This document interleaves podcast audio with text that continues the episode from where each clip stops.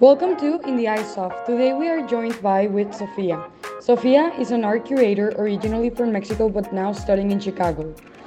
We will talk a little bit about art, feminism, Mexican society, and racism. I hope you enjoy this episode. Sofia, welcome to In the Eyes of. Can you tell us a little bit of yourself, who you are, and what you studied? Thank you for having me here first. I'm Sofia Sanchez Balboa. I'm a Mexican curator. I'm 28 years old. I have a BA in art history that I got from Casa Lamm in Mexico City, and I'm currently getting my master's in visual and critical studies at the School of the Art Institute in Chicago. Art is a career that is not very well seen in Mexico because of all the prejudices and all, you know, the misconceptions that it leads to that often you hear you're not going to find a job, you're going to starve. So, how is it that you decided to study art apart from all the odds? I kind of just, it just happened. I was in law school and then I dropped out. And I dropped out in like in June, so I really didn't have a plan and I didn't want to take like six months off and not do anything. I felt like time was flying and I needed to do something. And then I saw this pamphlet for art history and I was like, well, this sounds cool. I didn't really know much about art. Like, yeah, I had been to museums, I had traveled here and there, and I enjoyed it as much as the next person, but that was it. But then, like, once I got into the field of study, I loved it. I had always been a big history fan. Throughout my high school years, I loved my history classes. So that's kind of how I got into it. Then, after that, getting a job can be hard. But I feel like one of the main problems in Mexico is that they do not teach you how to get a job with it.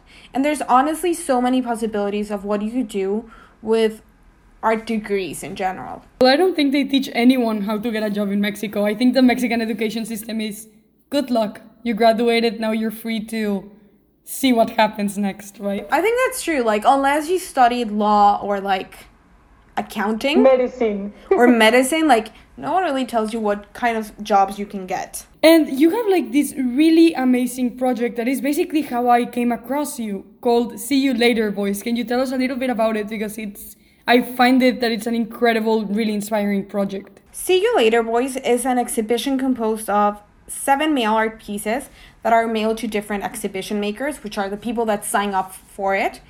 Um, the registration was on Instagram. It's currently closed, and the idea is that they could set an exhibition in at their homes in a space of 24 by 36 inches, which is like a basic poster size. And that way, and like what you receive in the mail is everything you need to make an exhibition, which are the title wall and like the vinyls and the postcards, and then you can have your own exhibition at home. And how did this idea came to you? Like, because I think people right now would have a hard time grasping the idea that anyone can be an exhibition or have an exhibition at their house. It came through two different ideas. The first one was that I was honestly exhausted of online exhibitions. I feel like they're so boring. I rarely see anything that's worth it. It also has to do with the medium. They're not meant to be like some pieces are just not meant to be seen online. So I was first of all mis- missing the physical experience of going to a museum. So I thought like wouldn't it be cool if I could mail an exhibit? And then that's how I came up with mail art it, it just made sense that that would be the format. And then on the other hand, I just feel like being an exhibition maker or a curator is just like the coolest job out there. So like why not share that with other people? And how okay, can you explain to us a little bit about why is mail art and how I mean you explained already that you love the idea of somebody receiving mail and that being art. So can you like go a little bit further on that? Mail art is a movement that has existed for a while, but it like really took off in the 70s. And it comes from the idea of dealing with the bureaucracies and intricacies of the mailing system. And so artists started like sending like small scale works to each other with instructions with like send this to someone else or don't send it to that person or like do this or that. And then they were kind of playing with it and like how mail travels which is like sometimes it's like crinkled sometimes it, it gets wet. It's all part of the mail so that's how it started. And how did the name for your project see you later boys came out to be? Yeah so part of the curatorial process is doing a lot of research. And I was like looking at previous exhibitions that might have been similar and into the history of mail art. And then I came up with this information that in 1984, there was this woman curator, Roni Cohen, and she organized an exhibition called Mail Art Then and Now. The exhibition featured the historical aspect of mail art and the more contemporary interaction. So, what she did was that she curated what was going to be in the, the exhibit, which is like kind of seen as contrary to the unspoken rules of mail art, which is exhibiting everything you get. But in this case, it didn't make sense. So she had this panel for her exhibit, which included all male artists, and male as in they were all men. And they told her that she didn't understand mail art, so that she should sit down, stop moderating, and learn. And she just got up and said, Have fun, boys and that's kind of how the name came to be. That's so interesting. So, you know, in the Spanish recording, where we were talking about how art tends to be a male dominated field, and that is, you know, just recently changing because of all the social changes our generation is living through. Can you tell us a little bit more about that and how this relates a little bit to your project? Yes, um, somehow mail art has been like historically well it's not only mail art just art in general has been historically male dominated but mail art in particular like even after all my research i can only name two women artists which are patricia Tavenner the mail art queen and anna banana and that's it. I could not find more women. So to me it was important to create a platform for women because what happened to Ron- ronnie was completely misogynistic. Like there's no other way around it. Like you don't know enough. She's she has a PhD. She's actually Dr. Ronnie Cohen. And these people were telling her like you need to learn. How offensive is that? So I thought that you know what? She's a woman curator. She paved the path for other women curators like me.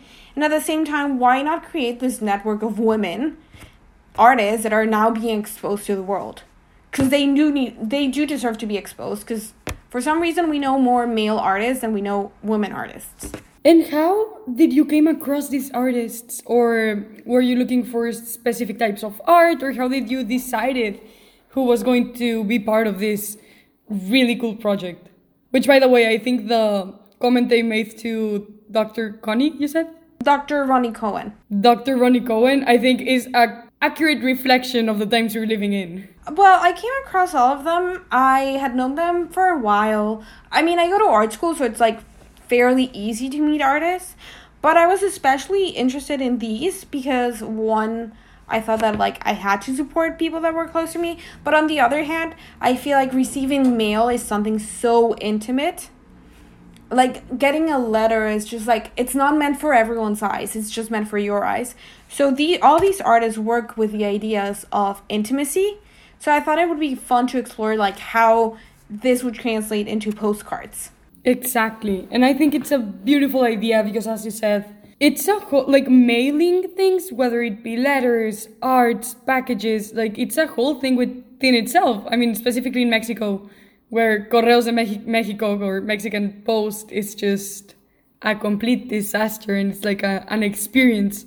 I think, uh, first of all, mail is really fun because it's just like ridiculously bureaucratic in any country. In Correos de Mexico, in particular, it gets worse because they like never have the right stamps for international mailing, so you have to put like 50 different stamps in an envelope and then sometimes they don't fit. And then they're like oh well you should have gotten a bigger envelope. Like you you knew that. But at the end of the day just like taking the time to do that for someone putting yourself through the pain just says so much and when you get a letter and like knowing that someone thought of you and went through this whole process is the difference between a good day and a bad day like it definitely makes you smile so that's something what that I wanted to create I was like so what I'm hoping is that like this act of kindness inspires others. I'm sending all of this for free. And the idea is that like once they set up the exhibit and spend some time with it at home, they take each of the mail art pieces, which are postcards, and then mail it to someone else, thus exposing the artist to other people, but at the same time just sharing love, just like being nice. And I think that's an incredible idea and initiative and I what I find even more amazing is that you're actually making it happen. Well, you were mentioning that you were sending it to like places like Hong Kong, where you probably don't know this person you're sending to, but you know, that's just how your project went around. Exactly. Like, I loved it. I wish I would have gotten more internet. Like, the farthest away right now, I have like five countries, which is like Mexico, US, Canada. I have some people in the UK. I have someone in Portugal. But then, like, when you get to the Hong Kong, it's like, wow, this is really like, I'm just like excited that my artists are going to be not known by people in Hong Kong. How exciting is that? Like, did you ever thought when you were just planning out your project that that would be possible? Like, Hong Kong would be a place where your project would be seen or exhibited? Honestly, I, I thought it would only be like in the US and maybe Mexico. So, just like the fact that it's getting out there. Also 100 people literally 100 people registered for it. And 100 people is crazy. That's so many people. And if you think about like how many other people like if they're resending all the pieces like all of the mail art pieces so they're sending seven postcards. So that this means that like 800 people i think i don't know if i did the math right there 800 people are being exposed to art 800 people are going to have a better day just because they got mail.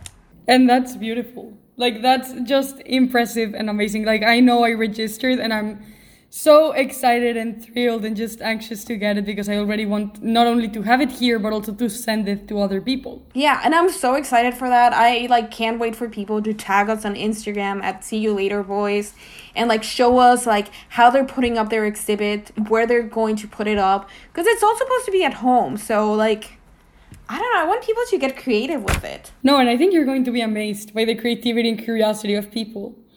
So we've talked about your project and you being an art curator, but who is Sophia behind, you know, or aside from the art, aside from creating, like who is Sophia today?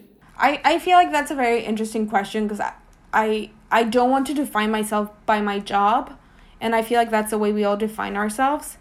But then at the same time, I have a job that I love and that I like. I'm very passionate about, so I will define myself as an art curator. But aside from that, I feel like I'm a historian. I'm someone that's like deeply interested in how we tell history and how we tell stories. I'm also a feminist. Feminism came like a little bit late into my life because I'm Mexican and this just became like a fairly new thing.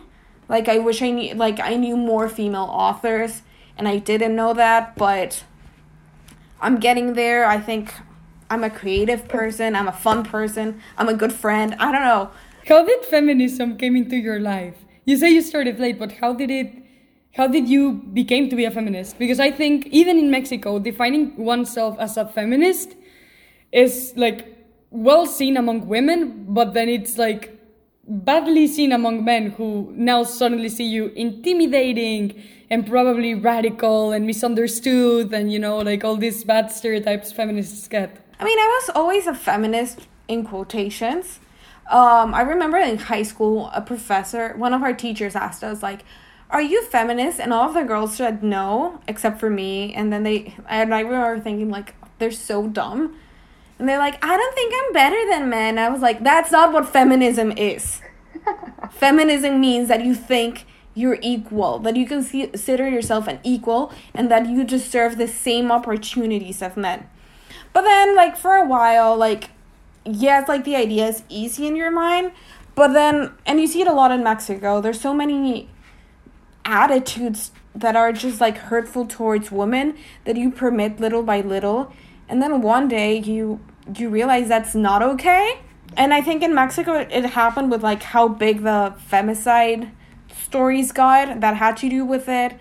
Um I honestly like and this makes me so sad when I got to grad school, all my friends could name feminist thinkers and writers and creators like off the top of their head, and I could not name one. And I feel like this is where like my Mexican education failed me because there's definitely women out there. There's definitely women that wrote important things that are worth reading about, and I just didn't know about it because I wasn't exposed to them.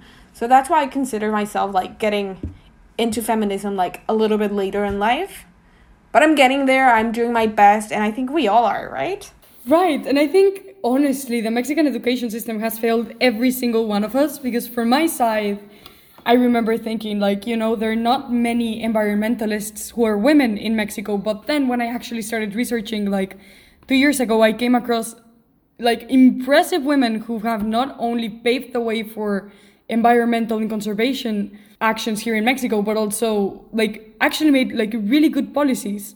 That is like, how come this is not known? How come women are ignored despite all the great things that are, that are done? And I wonder if that's like a Mexican thing that like maybe we do not give them enough press.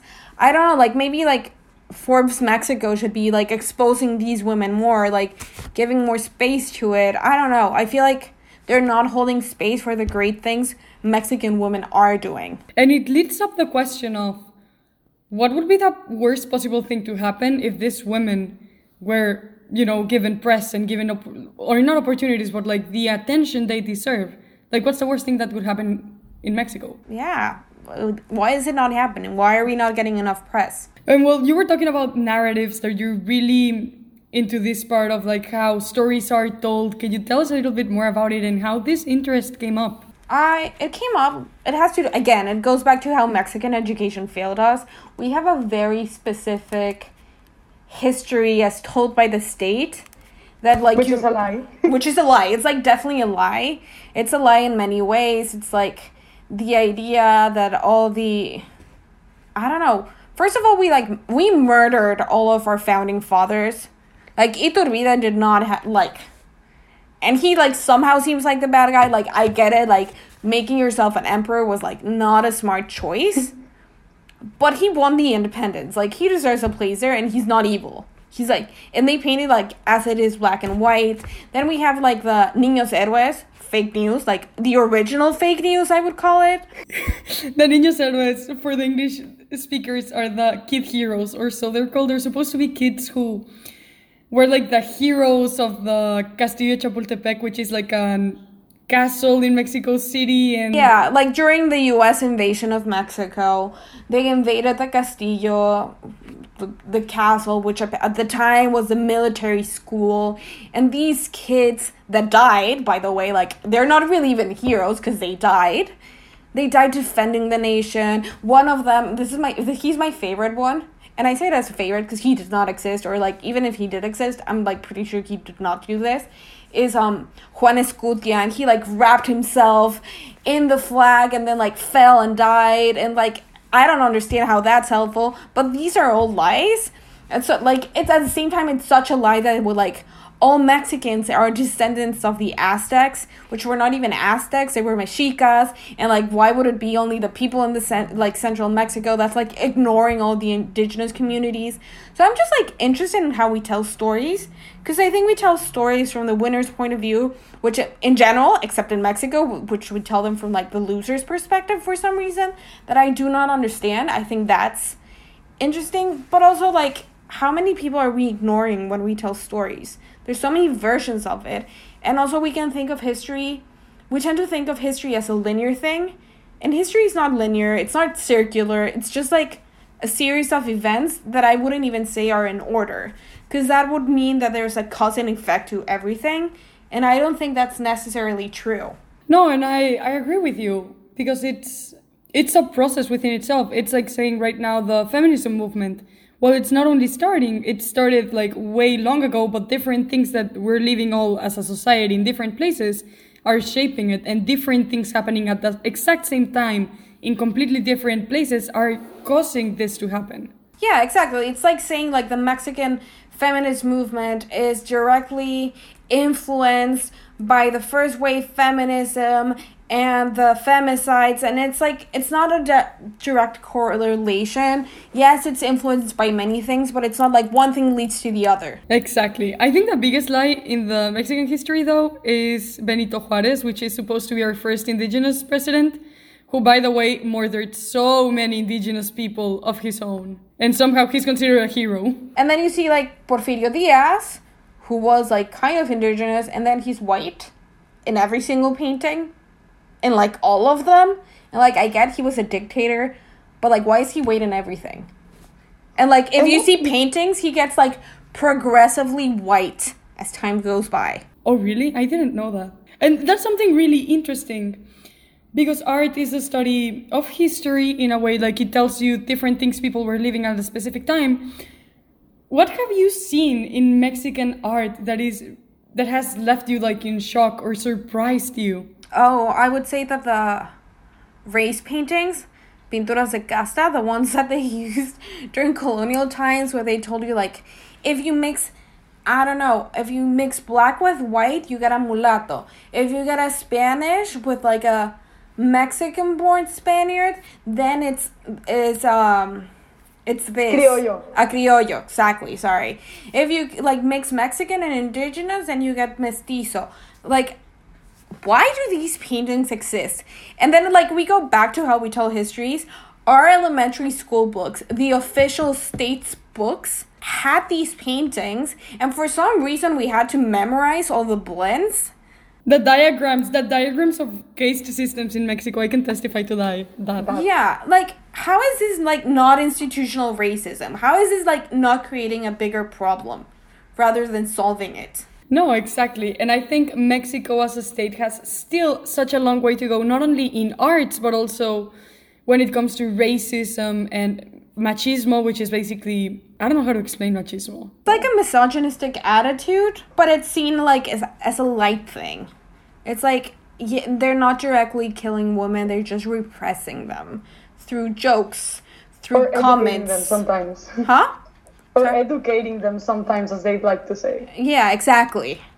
Like they were educating Dr. Ronnie Cohen. And I think it's something really common because I mean, for like both the racism and misogyny in Mexico, because for me, I've heard from my parents or like from family members, which I understand from the time they lived and this is how they grew up. And like, if we grew up with this Mexican institutional textbooks showing us like the race system in Mexico, them saying like, you need to better the race. Like, this is a phrase that comes so often, as in, you should date people who are whiter than you because you need to better the race right now. Yeah, and like, and you hear it in so many comments from like, I don't know, and this is a game my friends and I like to play, which is like, is he blonde or is he good looking? Because like some for some reason people in Mexico confuse like being just white and blonde with being good looking, and that's not necessarily true. I mean, at, the end of the day, it's a subjective thing, but still, like that's how much racism is in us. And then like you hear so many comments of like of like how people are dating. Like there's the Amarte Duele, which is a movie, and it's a movie reference of like the rich white girl dating the low income brown person. Like and these comments are just like everywhere all the time and they're like not okay. And we need to stop making them because they're like they're not microaggressions, they're macroaggressions. They are the root of a bigger problem. And how do you think art influences in today's time, you know, in the modern era, this type of narrative of racism and misogyny? Maybe not in Mexico, like all around the world. I think that we're starting to fight it. I feel like in Mexico, I've definitely seen women come up with art about femicide, and that's very empowering. Um, I saw this exhibit for the 2020 Art Week at Salon Acme, which was called Welcome to Fear City. And the idea, like, it was based on a pamphlet uh, of New York that was telling you, like, how to take care of yourself in New York that they did. So this was applied to Mexico City, like how to survive in Mexico City and all of the dangers that are that are out there. And some of them were like femicides. It's a thing that you're exposed to. So I see artists doing that. At the same time, I feel like, and I don't want to get too much into like censoring people or the culture of what's that called? Um, cancel culture, because that's happening Right. in the art world too. Like they're doing with Picasso.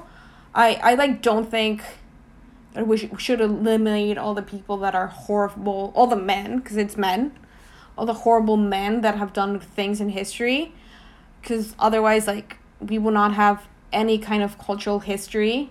I think their thoughts are worth exploring, but maybe we should add as a footnote, or I don't even know if, like, I would call it a footnote, because that means, like, it's on the bottom and it's, like, something you wouldn't read. Maybe I don't know. It should be a note where we add like this person did this and that. Something to note and to know, but not to eliminate the person completely. Because some things are still worth exploring, and also I feel like we're making judgments from today's point of view that were not necessarily a bad thing at the time. And it gets back to what you were saying about like your parents, and it applies to my parents. I don't justify the the like on feminist attitudes that they have. I don't justify them, but I understand where they're coming from. They're coming from a different time. I just think we need to do better now. Yeah, no, because it's often you hear them say, you get offended by everything. It's because you're a millennial. And then it's like, no, it's because you're actually being offensive. You just don't want to acknowledge it because that means you would have to let go of so many things you were thought of and probably the way you were, you know, raised. I was gonna ask you, yeah, no, like going back to the cancel culture and what you said, I totally agree. I think I don't actually agree with the cancel culture. I think we should rather enforce or encourage a I messed up, so now I have to own up to that mistake, to that maybe actions or comments that I said and how can I do better? What where can I learn? How can I learn and you know just do the work? But at the same time, I believe we should be able to. But to separate the idea or the talent of, especially the people who have died already, you know, like artists like Picasso, like there's no way they could think or have the same perception of life that we have now in modern times. However, I do see problematic when people right now, artists or whatever, say offensive comments and then they want to say, I didn't know, because I think in today's culture, it's impossible not to know when something is offensive or something is racist. Yeah, exactly. And like I get it that we're all learning, we're all trying to do our best, or at least I hope we all are trying to. But there's some people that just like at this time like why are you still making those comments? They're not okay and you know they're not okay. Why are you or like why are why are you dating minors? That's not okay. We know it's okay. Like it should not happen. And like we see it in Mexico with politicians. Like you hear about prostitution circles with minors and they still get elected. Like these things should not be happening. Exactly, because then you see these people not being punished because of class- classism, which is a big thing in Mexico, like privilege, and just nothing happening. And then these same politicians getting re-elected and keeping their jobs and like I think that reinforces the idea in the Mexican culture that, for men specifically, that they can do whatever they want and there are not going to be any repercussions to their actions. Yeah, and I think, like, this is also where, like, feminism comes into play. And again, like, some. Like, I've heard this from men all the time. And, and not even men. I'm to call them boys, because that's what they are. They're boys. And they hear them, like, oh, you can't take a joke anymore. It's like, no, because it's not funny. If you're, like. If you're making women feel small and you're denigrating what they are, who they are, and what they do, it's not funny. And it's just like those small attitudes. They're like, again, it's a microaggression that's really a macroaggression. It's those small attitudes that reflect what's going on deep inside of us. And like, yes, we might seem offended. We might be like with the, this millennial attitude, but that's because we're trying to change it. Exactly, and I would have to agree, to be honest. So, one of the recurring questions that we have on the podcast is what are some of your upcoming challenges, either personal or professional, and how do you plan to overcome them? If you have like a plan for this, because I get that sometimes it's hard to foresee what's going to happen in the future. Um, I think that my general problem is money.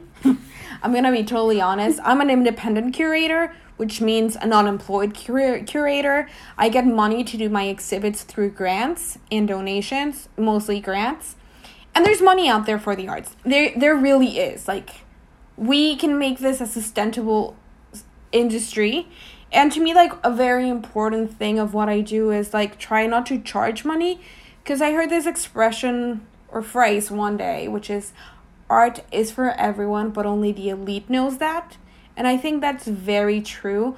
For some reason, well, not for some reason, we've, I think museums have done this part in in some way or another, um, but it's caused people to feel like they cannot identify with the art in general, or they feel like they do not understand it. And I want to change that. And part of changing that is like try to make it as free as possible and comprehensible so I try not to charge for that. I'm like very into participatory art and like site specific things. and things were just like everyday people can encounter it. And this also applies to see you later boys. So right now i'm like trying to figure out budget and like how to make it work. At the same time like i do need a job like an actual job. As a curatorial assistant or as a curator in a museum i would love that or at a gallery.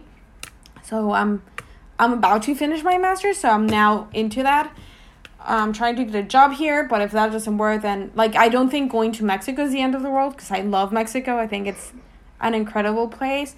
But then it's like figuring out how I'm gonna do it in Mexico because right now there's there's not that many jobs, especially in culture, and like for example the UNESCO I think and don't quote me on this, but I think like suggests that three percent of the country's budget goes into the into culture.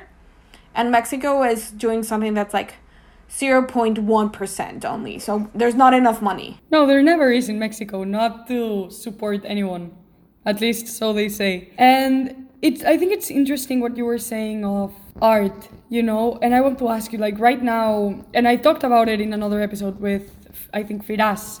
We're talking about right now technology being so mixed into the art. You have many people saying like this is not art anymore because it has technology in it. So i want to raise up this question of what is art? That's an excellent question. I i think it's a question that does not have an answer. Part of the reason why my master's is in visual and critical studies which means that i study the frankfurt school for critical thought. So it's like adorno or hegel or benjamin deleuze but all these people like create the basis for critical thought, which also leads to like queer theory, decolonial theory, post-colonial theory, feminism, affect theory. All of these things relate to it. And then the other part is visual studies.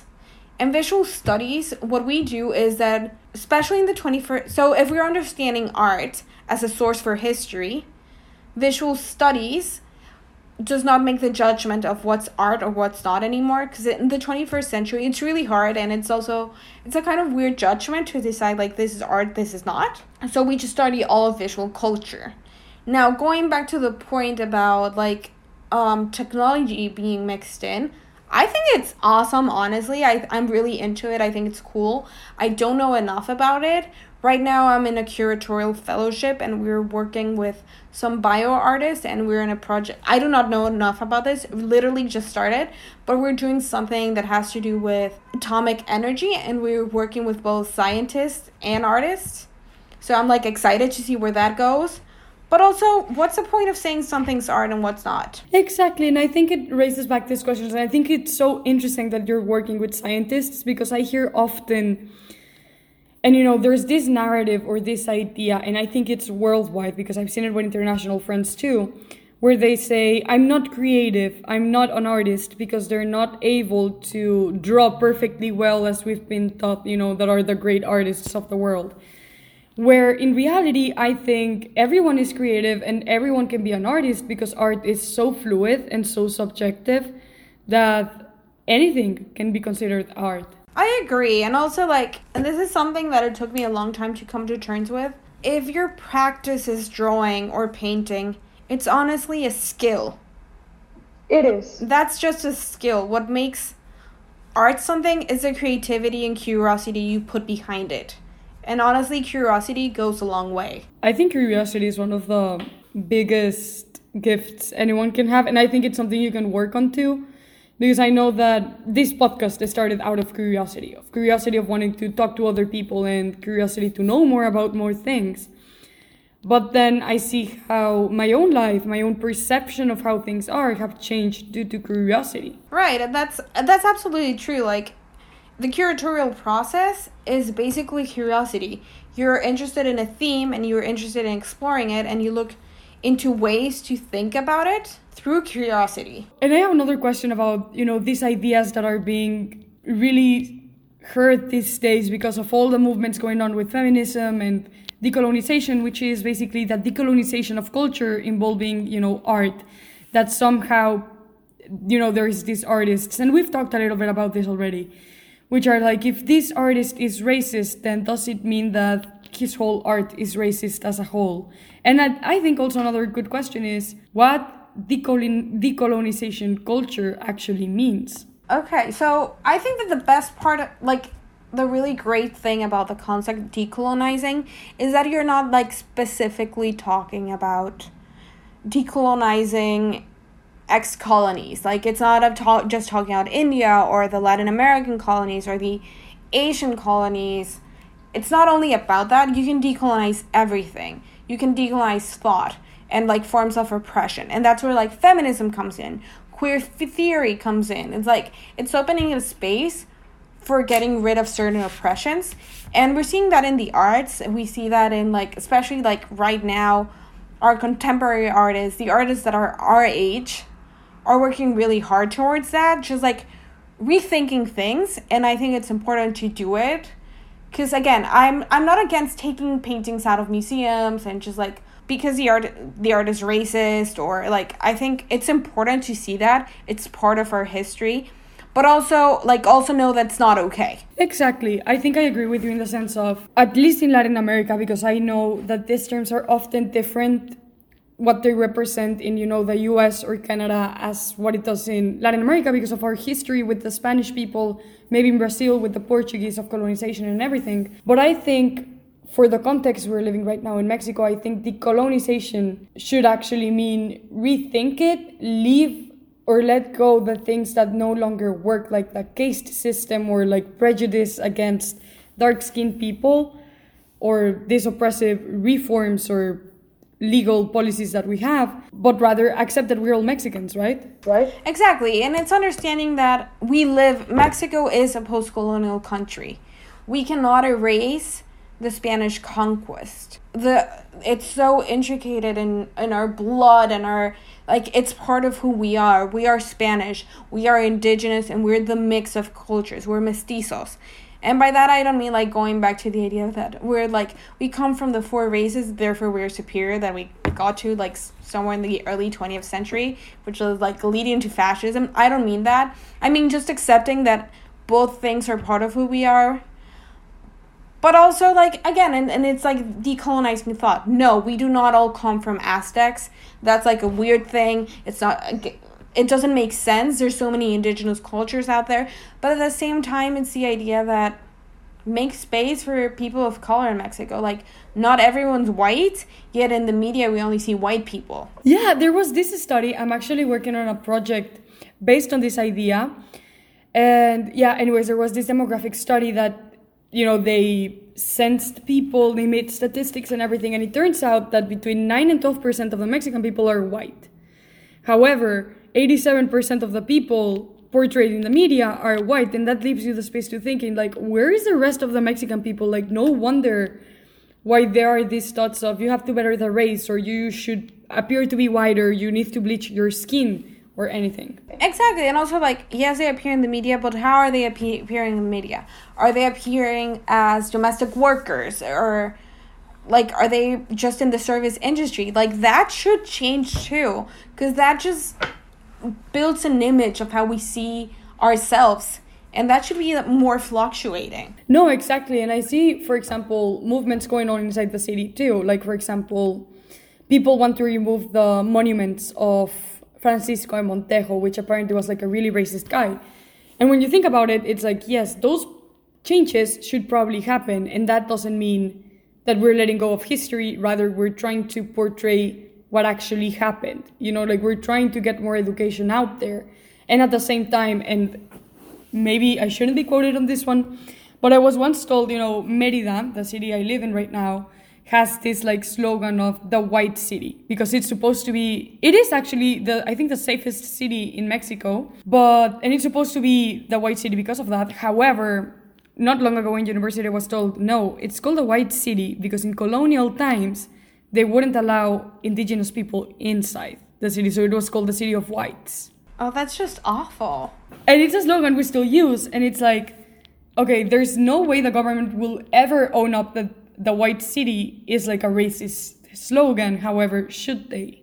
Should that change? I think it should change. And like the thing with monuments is that we can go back to how, when the feminists made their artistic interventions to the Angel de Independencia in Mexico City. monuments evolve, their meanings change, and their significations change. And it's important to recognize that and see that process too. And what you were mentioning about the angel, the angel of independence in Mexico City, that it's not even an angel. Yeah, and it's so interesting. So, angel in Spanish, because Spanish is a gendered language, angel is masculine, but it's not really an angel, it's a winged victory and like a Nike goddess that represents victory and victory is female. And for some reason we decided to change the gender. And if you look at the whole monument in general the only versions of women there are idealized versions which is like the women that represent the law or war or victory. And then the monument is like all men. And then of all the names that are written on the column i think only four of them are women and like what that monument is saying is that independence and victory was brought onto Mexico by the men and women only serve as an idealized figure, which is ridiculous. It is because I think on the unofficial version of Mexican history, the revolution, the independence was actually started by women. You know, it was like their proactivity that and their I think mischief is the right word that actually went into all the planning to make it effective. Yeah, and exactly. And like Josefa Ortiz de Dominguez, key figure, as important as all of the men in the War for Independence. Why is she made to be a secondary character? She's she's right there. She's right there in the middle. She's like all the brains behind it and why why did we decide that she does not matter? Our history is not made by men. It's made by men and women and for some reason we're not recognizing that in a in a monument.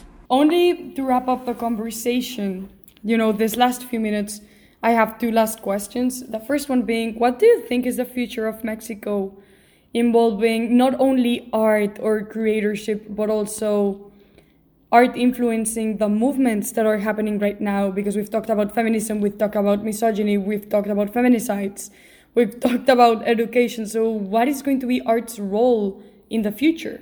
That's a tough question. I want to say that art is going to play a bigger role. I feel like that's what I really hope.